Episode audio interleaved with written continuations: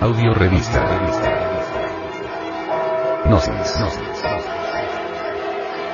Edición 208 septiembre del 2011.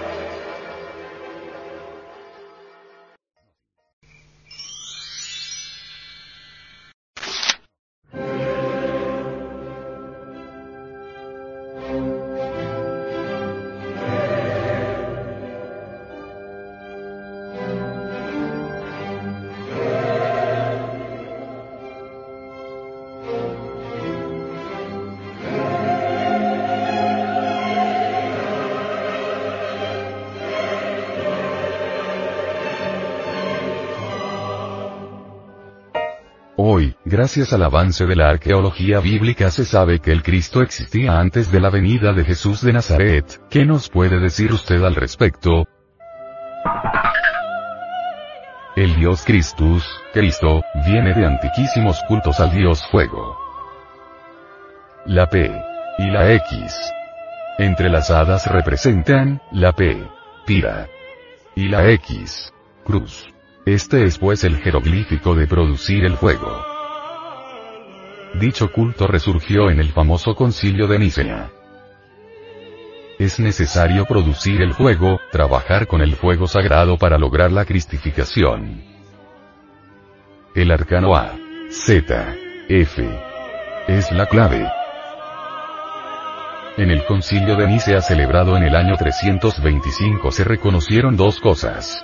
Primero, un hombre que encarnó la verdad. Segundo. Una doctrina. El hombre fue el hierofante Jesús. La doctrina, el esoterismo gnóstico cristiano primitivo. Jesús es el Cristo porque encarnó al Cristo. Jesús, Jesús, Zeus y Júpiter es el nuevo hombre Cristo que inició de hecho una nueva era. El concilio de Nicea fue una necesidad de la época porque la antigua forma religiosa del paganismo romano había entrado de hecho en completa degeneración y muerte. Se hacía necesario revestir a los principios cósmicos universales de la religión cósmica con una nueva forma religiosa. El concilio de Nicea fue definitivo. Los principios religiosos se revistieron con nuevas vestiduras para iniciar una nueva era y así nació el cristianismo.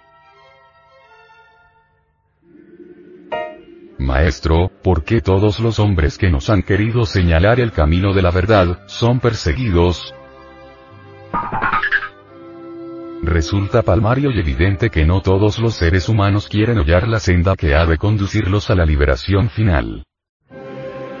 Los distintos mensajeros que vienen de lo alto, profetas, avataras, grandes apóstoles, han querido siempre señalarnos con precisión exacta la rocallosa senda que conduce a la auténtica y legítima felicidad.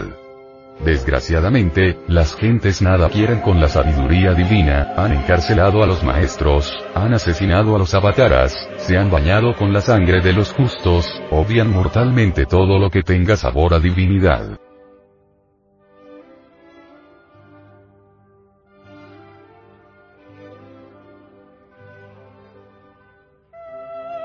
Sin embargo, todos como Pilatos se lavan las manos. Se creen santos, suponen que marchan por el camino de perfección. No podemos negar el hecho contundente y definitivo de que existen millones de equivocados sinceros, que muy honradamente presumen de virtuosos y piensan de sí mismos lo mejor. En el Tartarus viven anacoretas de toda especie, místicos equivocados, sublimes faquires, sacerdotes de muchos cultos, penitentes de toda especie, que todo aceptarían menos la tremenda verdad de que están perdidos y que marchan por el camino de la maldad. Con justa razón dijo el gran Kabir Jesús. De mil que me buscan uno me encuentra, de mil que me encuentran uno me sigue, de mil que me siguen uno es mío. El Bhagavad Gita dice textualmente lo siguiente. Entre miles de hombres, tal vez uno intente llegar a la perfección. Entre los que lo intenten, posiblemente uno logre la perfección, y entre los perfectos, quizá uno me conoce perfectamente. Jesús, el gran Kabir, pone énfasis en la dificultad para entrar al reino. Mas hay de vosotros, escribas y fariseos, hipócritas porque cerráis el reino de los cielos delante de los hombres. pues no entráis vosotros, ni dejáis entrar a los que están entrando. Ay de vosotros escribas y fariseos, hipócritas. Porque devoráis las casas de las viudas, y como pretexto hacéis largas oraciones. Por esto recibiréis mayor condenación. Refiriéndose el gran Kabir Jesús a tantos falsos apóstoles que andan por ahí fundando diversas sectas que jamás conducirían a la liberación final, dice.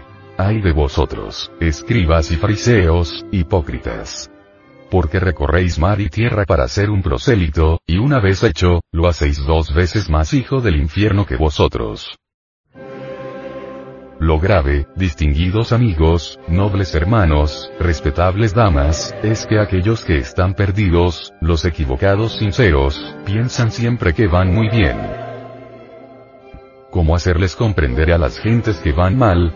¿Cómo hacerles entender que el camino que conduce al abismo está empedrado con buenas intenciones?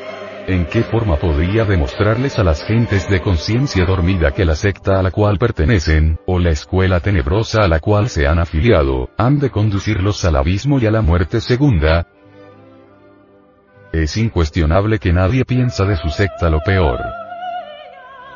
Todos están convencidos con las palabras de los ciegos, guías de ciegos.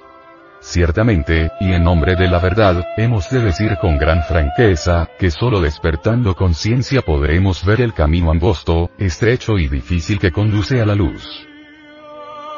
¿Cómo podrían ver la senda aquellos que duermen? Acá solamente podría descubrir la verdad. Escrito está con palabras de oro en el gran libro de la vida universal, que la mente no puede reconocer lo que jamás ha conocido.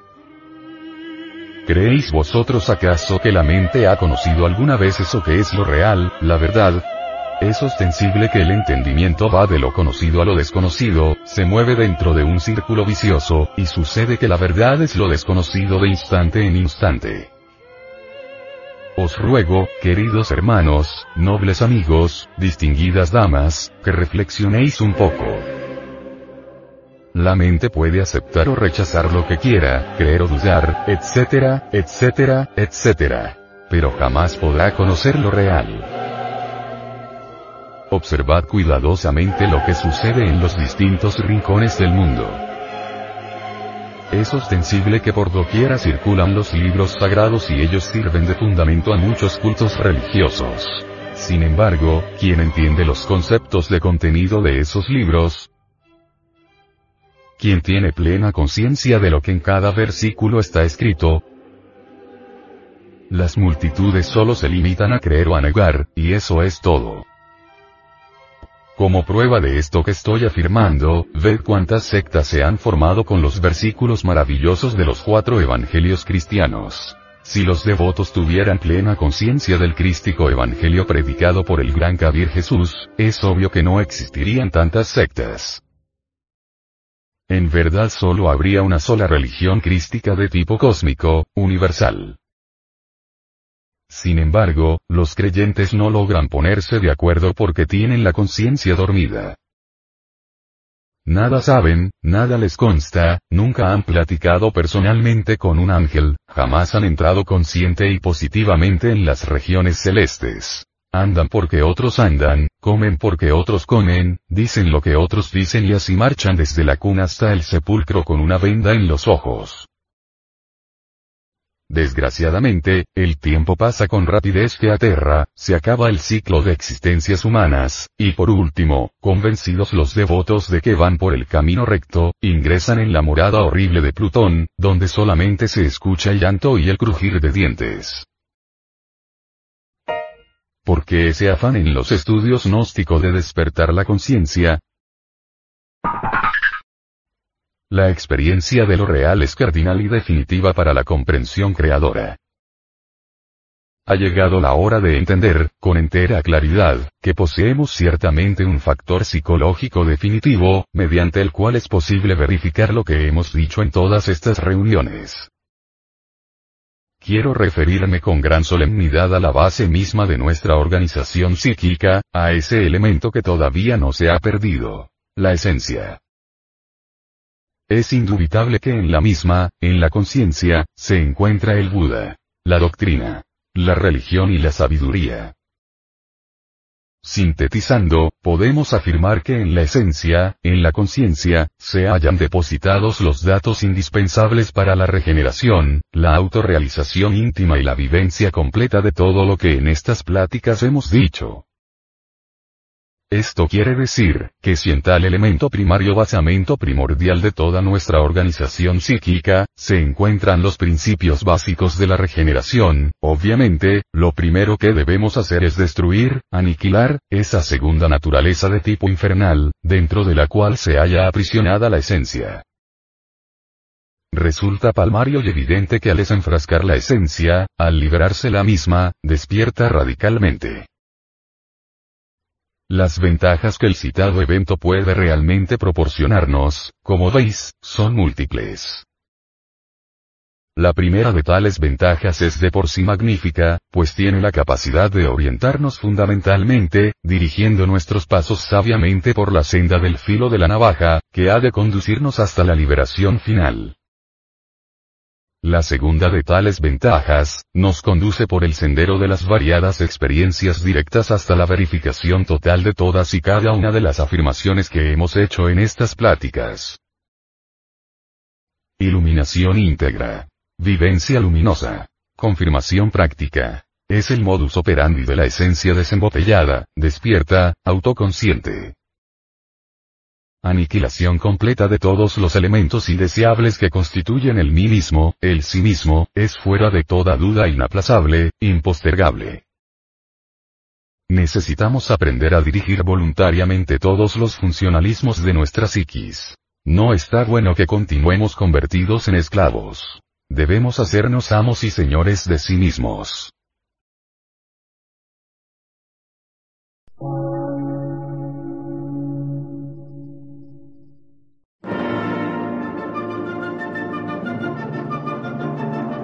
Emisora, gnóstica, transmundial.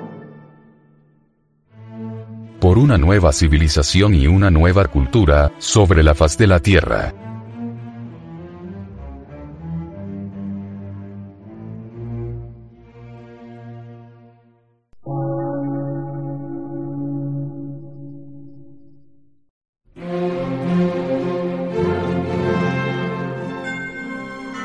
Medio de radiodifusión científico, artístico, místico y filosófico, de la Asociación Colombiana de Centros de Estudios Gnósticos, Antropológicos, Psicológicos y Culturales. A. C.